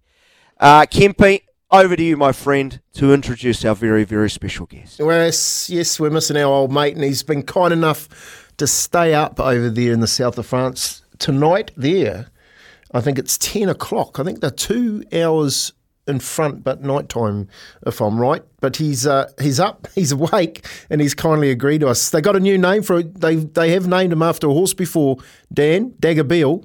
But the boys have come up with a new one, the Hunch Dag of Notre Dame. He's on the line. How you going, brother? it's it's going good, man. It's going good. Uh, oh, it's funny you said that. I actually went up to the Notre Dame um, chapel here. I'm just arrived in a place called Moustiers-Sainte-Marie. It's a beautiful village on the side of a, a beautiful cliffside, so it's close to the French Alps. But um, no, I'm good. I'm good. I'm missing home. I've been over here for a while now. It's taken its toll. I know it looks all nice on Insta, but she's been hard work. It's She's been, been- pretty crazy times. But, She's been um, of work I you. zero sports. So don't ask me about that. No, well, that's what I was going to ask you. Like, has it been refreshing not not having to talk sport every day? Um, and have you have you seriously not seen what's going on? You don't know the Olympics are coming to town. not the Olympics, the Com Uh, I Games. know the Olympics are here. Olympics are here next year, aren't they? In Paris. Um, but no, no, I haven't watched any sport. We don't watch TV, Kempy. We're up pretty early, and we're just like we're moving because you got to film eight eight episodes over a month. It's chaotic, and they say an hours of filming is about a minute, and um, so you've got forty five minute episodes, eight of them. They're busy days. So I just yeah, don't watch any TV. I have the odd look on stuff, but um, other than that, she, she's pretty quiet. But uh, look, I'm having fun. I'm enjoying it. What a beautiful spot over here, south of France. It's um, there's so much history. Like today, we went up to a chapel. Look it up, Google it. It's called the Notre Dame um, Basic Basicqua, I think it's called, and it's a 12th century chapel that was built in the hills by the Catholics. And mate, it's 262 steps. You go up these steps and you just walk uh, past the defense defense walls, defense gates, and you go into this chapel. And mate, it's like it's like Game of Thrones. It's so crazy. So I've really enjoyed it. Been seeing a bit of south of France and and learning a bit about the history over here. There's so much history. We're such a young nation back in Aotearoa. Yeah, aren't we just? Uh, Izzy Daniel here, mate. Uh, ho- hope you're going well. What about your travel partner? Uh, are you guys good? Good together? Is there some butting of heads? Because you learn a lot about travelling with someone. Yeah, I've learned a lot about the beaver. Nah, we've we've been good, Dan. We've been um we've been enjoying it. Beavers he's my historian, as they may say. So he's been uh, giving me all the information and all the facts, and I've been on on food. Uh, you know me, I love my food, but he, he's been he's been good. Like we're both just gelling. We've done a bit of TV together, so um, yeah, it makes easy work. And and he's like he is pretty annoying. He loves eating, mate. Loves eating baguettes and and cheese and. And like you know, he'll get up and he'll have a croissant, and he'll get close to lunchtime. He'll be like, oh, dagger, should we go get another baguette? And I'm like, no, we don't need it. More carb on carb. And the worst thing about him, the worst thing about him is I've driven, I've driven this whole time in a small, tiny Fiat. So imagine us two 110 kg behemoths in the small Fiat, and I look over and he is just snoring the whole time. so, yeah, he's. I've got a sore back. Mate, what's what's it been like with the inter- interpreters and and your use of the French, that beautiful French language? Come on, give us a. Surely you've got a couple. You've got a couple of sentences you can throw at us. Ah, Junior, Papa, Francais. I only know a little bit of um, little bit of French there, Kempy. But uh, ça va, ça va, Kempy. It sounds like you're on a Sunday night about eleven o'clock. oh, mate, like the French language is hard. Uh, like I'm trying, but it's very, very tough. It's Latin. You got to roll your, you know, your tongue, and oh, it's crazy. But the funny thing is, is a lot of the words we use today are actually French, and so you can like listen to a sentence. Like we, we walked up these steps, and this guy was talking full French to me, and all I heard was energy in his in his conversation, and I kind of knew he's just preserving in, energy to make the trip down. So I said, "Ah, oui, oui, oui, oui," and then these French ladies laughed at me. so I kind of I kind of knew, but um, look, we're landing. The funny, uh, we're learning. The funniest thing is is is Beaver. Oh, he cracks me up. You're gonna watch this show because where he he he says a name. Like we went to Carcassonne, which is a um, which is a beautiful castle in the, in, in, the, in, a, in a little village called Carcassonne. It's been there for 2,000 years. Well, he goes, Casa, Casa, Carcassonne, Carcassonne, every time. And I repeat, I'm like, no, it's Carcassonne. And he's like, oh, oh, sorry, sorry, sorry.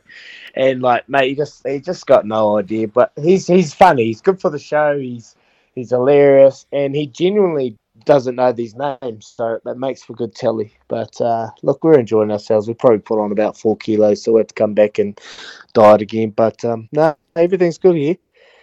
Mate, you're living the dream, mate. Uh, going from baguette to baguette to cheese to, to good coffee, uh, probably a few red wines at lunchtime and into the evening oh. as well. Have you eaten any Plenty. fruits? Have you eaten anything good? Um, what are we eating? Oh, today, today we had a look. Today was an interesting one. We went out to a, a restaurant in Moustiers, Saint Marie, and and uh, uh, uh, they they kept the restaurant open uh, for us. They're usually not open today. They opened it up for especially for us, and then they brought over the entrees. And uh, Beaver saw the salmon, so he's like, "Yeah, I'll have the salmon." And then uh, he brings over my plate. It looked like a nice um, like a, it had a red wine jus over this little um, pastry long. It looked like a nice big sausage roll, and I was like, "Oh, that looks a bit like that. Give me that." and I said, "What's in that?" And the lady goes, "Snails," and I was like, "Oh." Okay, escargot. Okay, I haven't tried this before, but I can't turn it down. The cameras are on. So I ate these snails. Look, very, very acquired taste. wasn't too bad. It was more mentally uh, a uh, bit of a mental hit for myself. Uh, I got through it all. Beaver had one taste. He swallowed the whole thing. Uh, so I tried snails today. And then for the main, the main comes over and Beaver sees the fish. He's like, give me that fish. And I thought it was chicken. I was like, yeah, give me that chicken. Nah, nah, it's rabbit. It's rabbit dagger. Oh, rabbit. So I had snails and rabbit for dinner with the red wine. Oh, oh. It sounds like Christmas. It sounds ah. like Christmas at my place.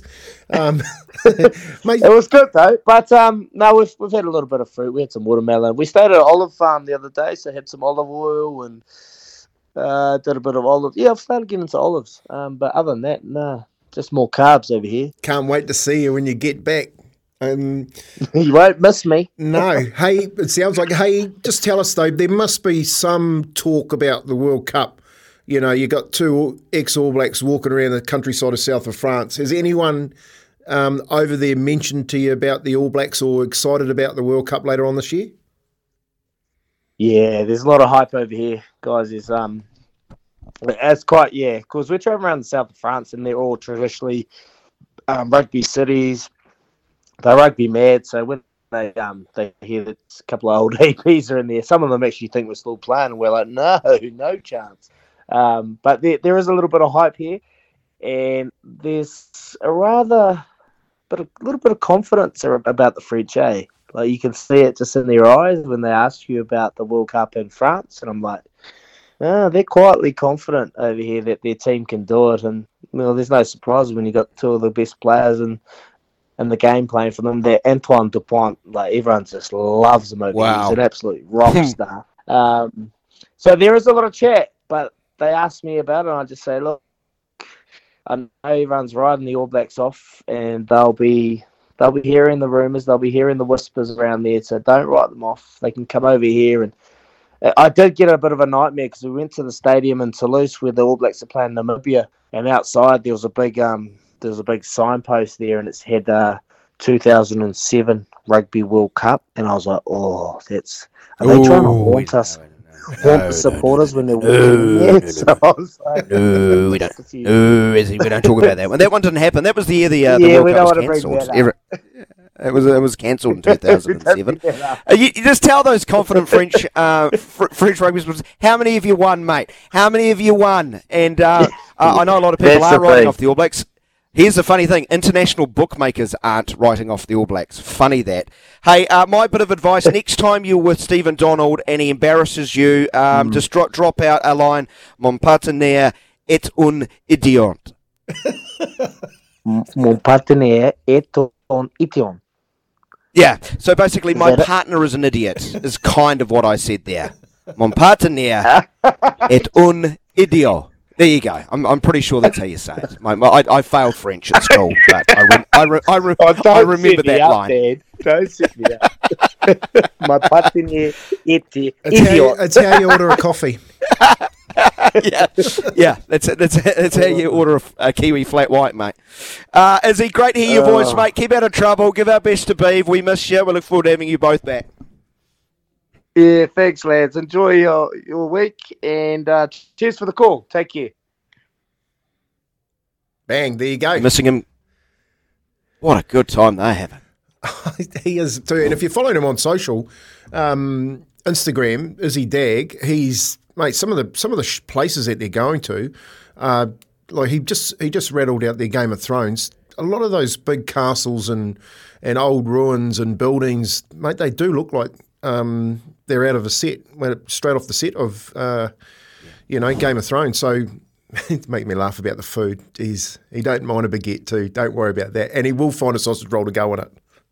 I'm sorry. Uh, I don't trust people who don't like baguettes. what, what what is there to what is there to not like about a baguette, Kempy? Seriously. here's, here's, a, here's a text comes straight in from Uncle Brett down in Huntly. Miss your cat. and, uh, yes, we all miss we all miss him, uh, Uncle Brett. Thanks for the thanks for the text. But I, I look at Dan. I, I agree with you around baguettes. Like you, well, you can't go into France without getting a baguette. It's the first thing you buy. like you walk in and there's a. I remember going there and you go, I'm going, oh, I'm hungry, and you look around and the guy's got a baguette, shoves it straight in your face. Just a baguette with cheese in it. It's like that's the sta- staple diet. Oh, they're pastries. Oh God, I'm so hungry now, Kempy. I'm so hungry. Well, so are the boys, and they're still waiting for their breakfast, Dan. Yeah, whether it's croissant, coq au vin. Ah. yeah, I'll just stop now because I'm not doing myself any favours. Um, because it's uh, still only 18 minutes after eight o'clock. It's a long time to nine o'clock when you when you start getting this hungry. when you start getting this hungry, uh, we will take a short break. Uh, you are with um, Izzy for Kempy and Kempy for breakfast. Although I'm Daniel. Uh, thanks to Chemist Warehouse, the real house of fragrance. Keep your messages coming in on double eight double three. If you're late to the party, firstly, where have you been? You've missed out. You've missed out on a whole heap. Um, our can't wait question of the day with news that potentially, possibly, we would host a Commonwealth Games in 2034, we want to know what sports should we tailor to our Commonwealth Games because, of course, only athletics and swimming are, um, mandatory uh, events to be uh, had. Uh, so, go on. What uh, sport should we host, and where would we host them? That's that's the important thing. We've had some wild texts, like uh, a lot of our uh, listeners want, want the want the swimming events actually in the ocean. Um, the rougher the better, maybe to increase television viewership around the globe. Uh, what sports would you like in 2034 and where should they be held? Do let us know. It's 19 and a half minutes after 8 o'clock. We will be back after this. And opposing Sudanese armed factions have declared a new ceasefire so civilians can get out. But there's still no indication if the fighting has actually stopped after previous agreements failed. E SENZradio.nz Sport next. Izzy and Kempy, powered by Kubota and its range of construction, agriculture, and implement machinery. Catch the best of live racing. Download the TAB app today from our partners at Harness Racing New Zealand. Jill New Zealand Cup winner copy. That'll be back in action at Alexandra Park tomorrow night, seven days after taking out the $1 million race by Grins at Cambridge Raceway. And from our partners at New Zealand Thoroughbred Racing, Saturday's Pukekohe meeting may be a guide to who contests the Queensland Winter Carnival with the Champagne Stakes for two year olds and Championship Stakes for three year olds. More inside 30 on SENZ. All the big moments from the world of sport. SENZradio.nz. Weather brought to you by Crown Forklifts. There's nothing like a new crown, simply the best. Auckland weather mostly cloudy with isolated showers, mainly north of the Harbour Bridge. Norweasterly winds. We've got a high of 24, dropping to a low of 18. Join us for Phoenix Nation from 3 this afternoon on SENZ or grab the SENZ app. 27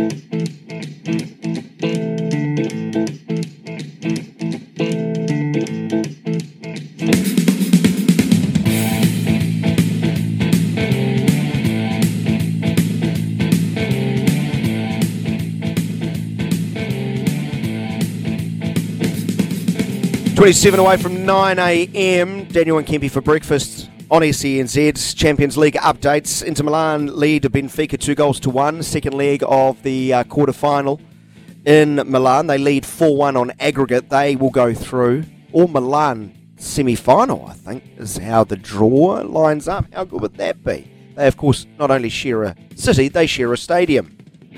Um, Inter Milan, AC Milan. Pretty sure that's the way it works. And it looks like Manchester City will uh, take on Real Madrid, if I've got the calculations correct. Because Man City are leading Bayern Munich 1 0 on the day and 4 0 on aggregate. Guess who scored? Erling Haaland. I think Kempy his 48th goal of the season in 40 games. Yep. Pro- as, as prolific as you were dotting down. In a season? Yeah, my dreams. or 48 assists. You were, you were putting people through Oh, gaps at least subtlety. at least forty eight. That's, that's more like it. That's Yeah. more like it. That's, yeah, yeah. that's a stat I like. a- another pop pass through a yawning gap. king- and the kingmaker. The kingmaker, exactly. All right, it is uh, time now to go to Joe. Jokes by Joe. Are we hitting around the grounds? We're heading around Hotel. the grounds. Yeah, yeah. Let's bounce around the grounds. Let's start with the NBA going on today. You got three games. Grizzlies, Lakers, eleven thirty. Uh, Lakers lead one 0 Who you got, guys? Lakers all day. Is Ja Morant playing? I actually don't know. I don't think so. Nah, he's not Game playing. time he's out. decision. He's out. I can't make a game. I can't make a game time decision as far as this punt. Oh, I'll go the Lakers if he's not playing. Okay, you're right. He actually is a game time decision. Lakers if he's not playing. Oh wow. So if he is playing, The Grizzlies, clearly. really? Okay. I, I don't I make hope, you, that. But hope your listening skills were better last night on your date. No, no, I'm I'm interesting. I, I, I'm sorry, I, I'm listening. I think it's interesting. I guess. Uh, Bucks Heat. Bucks. Bucks. Bucks. Bucks uh, stops here, mate. Nuggets Timberwolves. Nuggets. Nuggets. Okay, Nuggies. Cool. Um, let's head, head to Super Rugby. 7 p.m. Friday night. Chiefs, Fijian Drua. Are you, are you actually asking that question? I am. Mate, we've already said it. They don't lose another game this year. Well, no, Kempy said that. In fairness, Kempy said that. Uh, later on, And, Chris, and, but I, I, I- but but Kempy's um, you know big call remains alive for another week. I think they'll beat the Drua. We had Clayton McMillan on the show earlier. By the way, if you want to catch that uh, interview, you can check out our socials. Crusaders Rebels. The patched. The patch. Uh, Blues. Yeah, Village to the Dam win that one. Yeah, yeah. Blues Waratahs. The Blues. Cruise. Don't, I don't know who the Waratahs are. I'm not sure if they're really good. Some days I think they are. Some they're not. I'll go the Blues. 9.30 Saturday, Highlanders Force. Oh, I think they pull a real good one out of the bag for um, Nuggy Smith. Do the Highlanders? They uh, they get this done. Where is that game?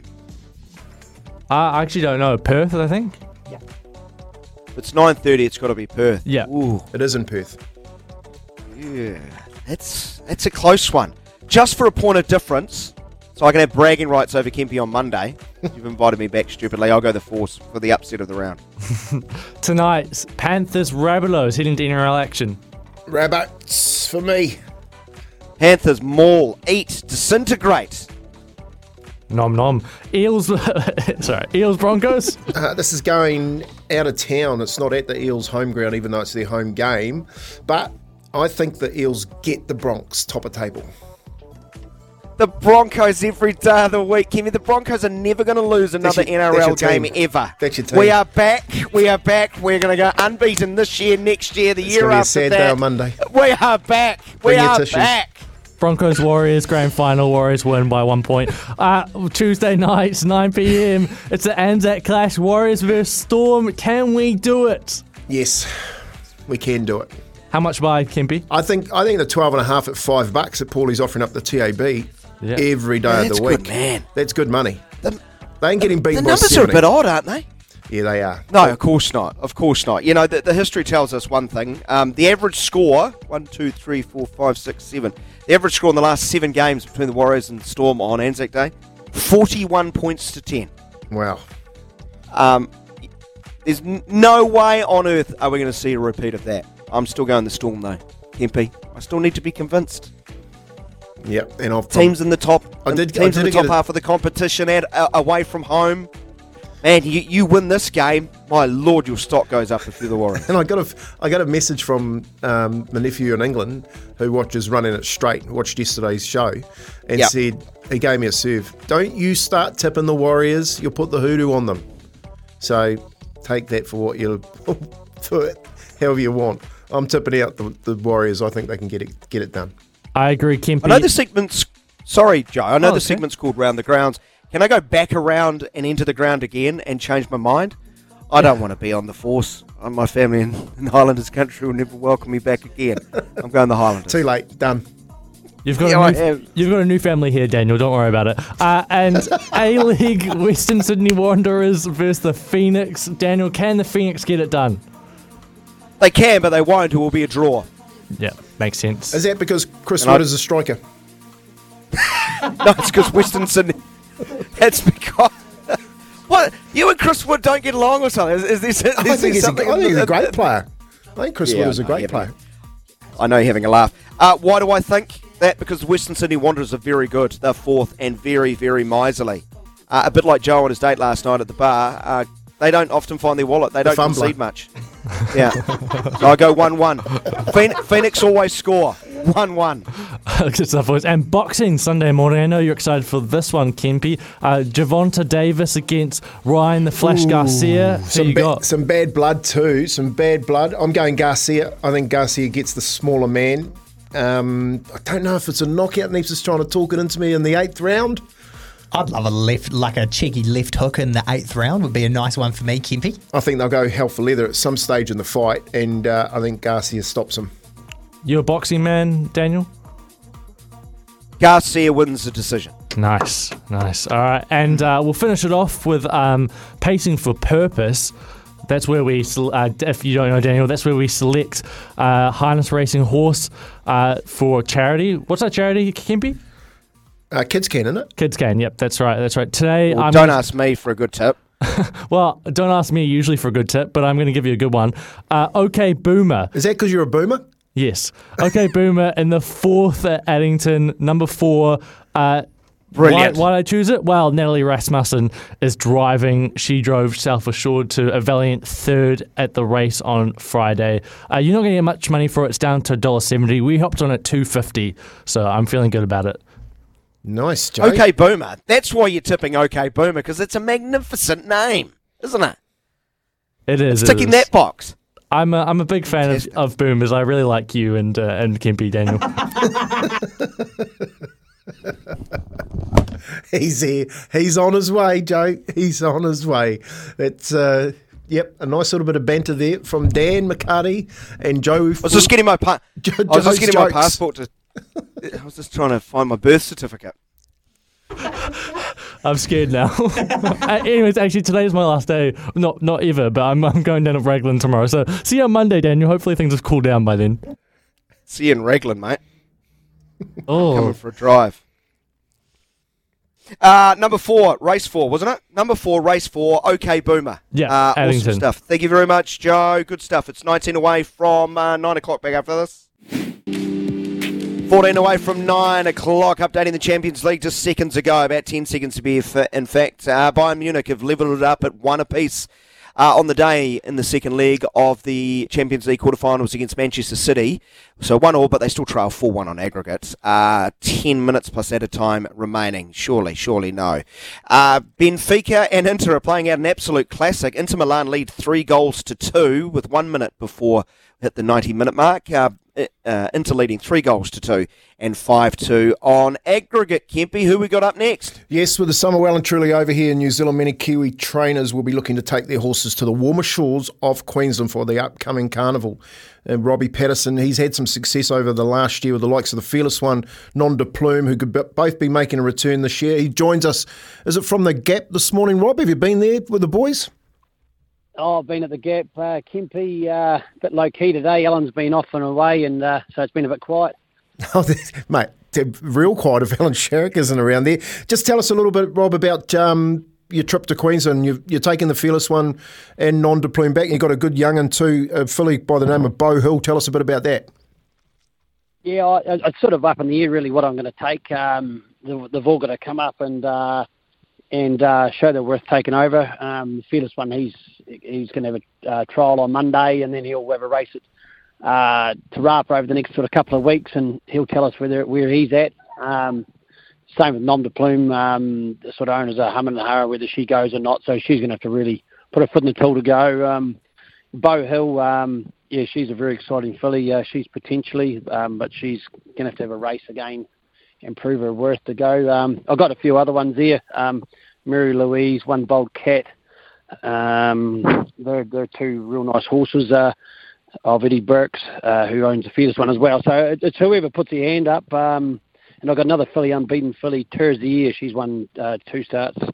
Um, and she's a real promising horse coming back. So uh, yeah, it's sort of I've got a few in the mix, and it's just whoever puts their hands up, really. Mate, we got we got a, a texter come in here and said, "Can we ask you about a filly called Tazir? Um, what it's up to looked very promising early on, uh, and hasn't seen been seen since November. That's from JD. Yeah, well, that's the horse uh, I just mentioned. Uh, yeah, she she just got a throat infection and um, and uh, looked a bit ugly there for a while. Uh, but uh, she had a spell and she's come back and uh, she's galloping super.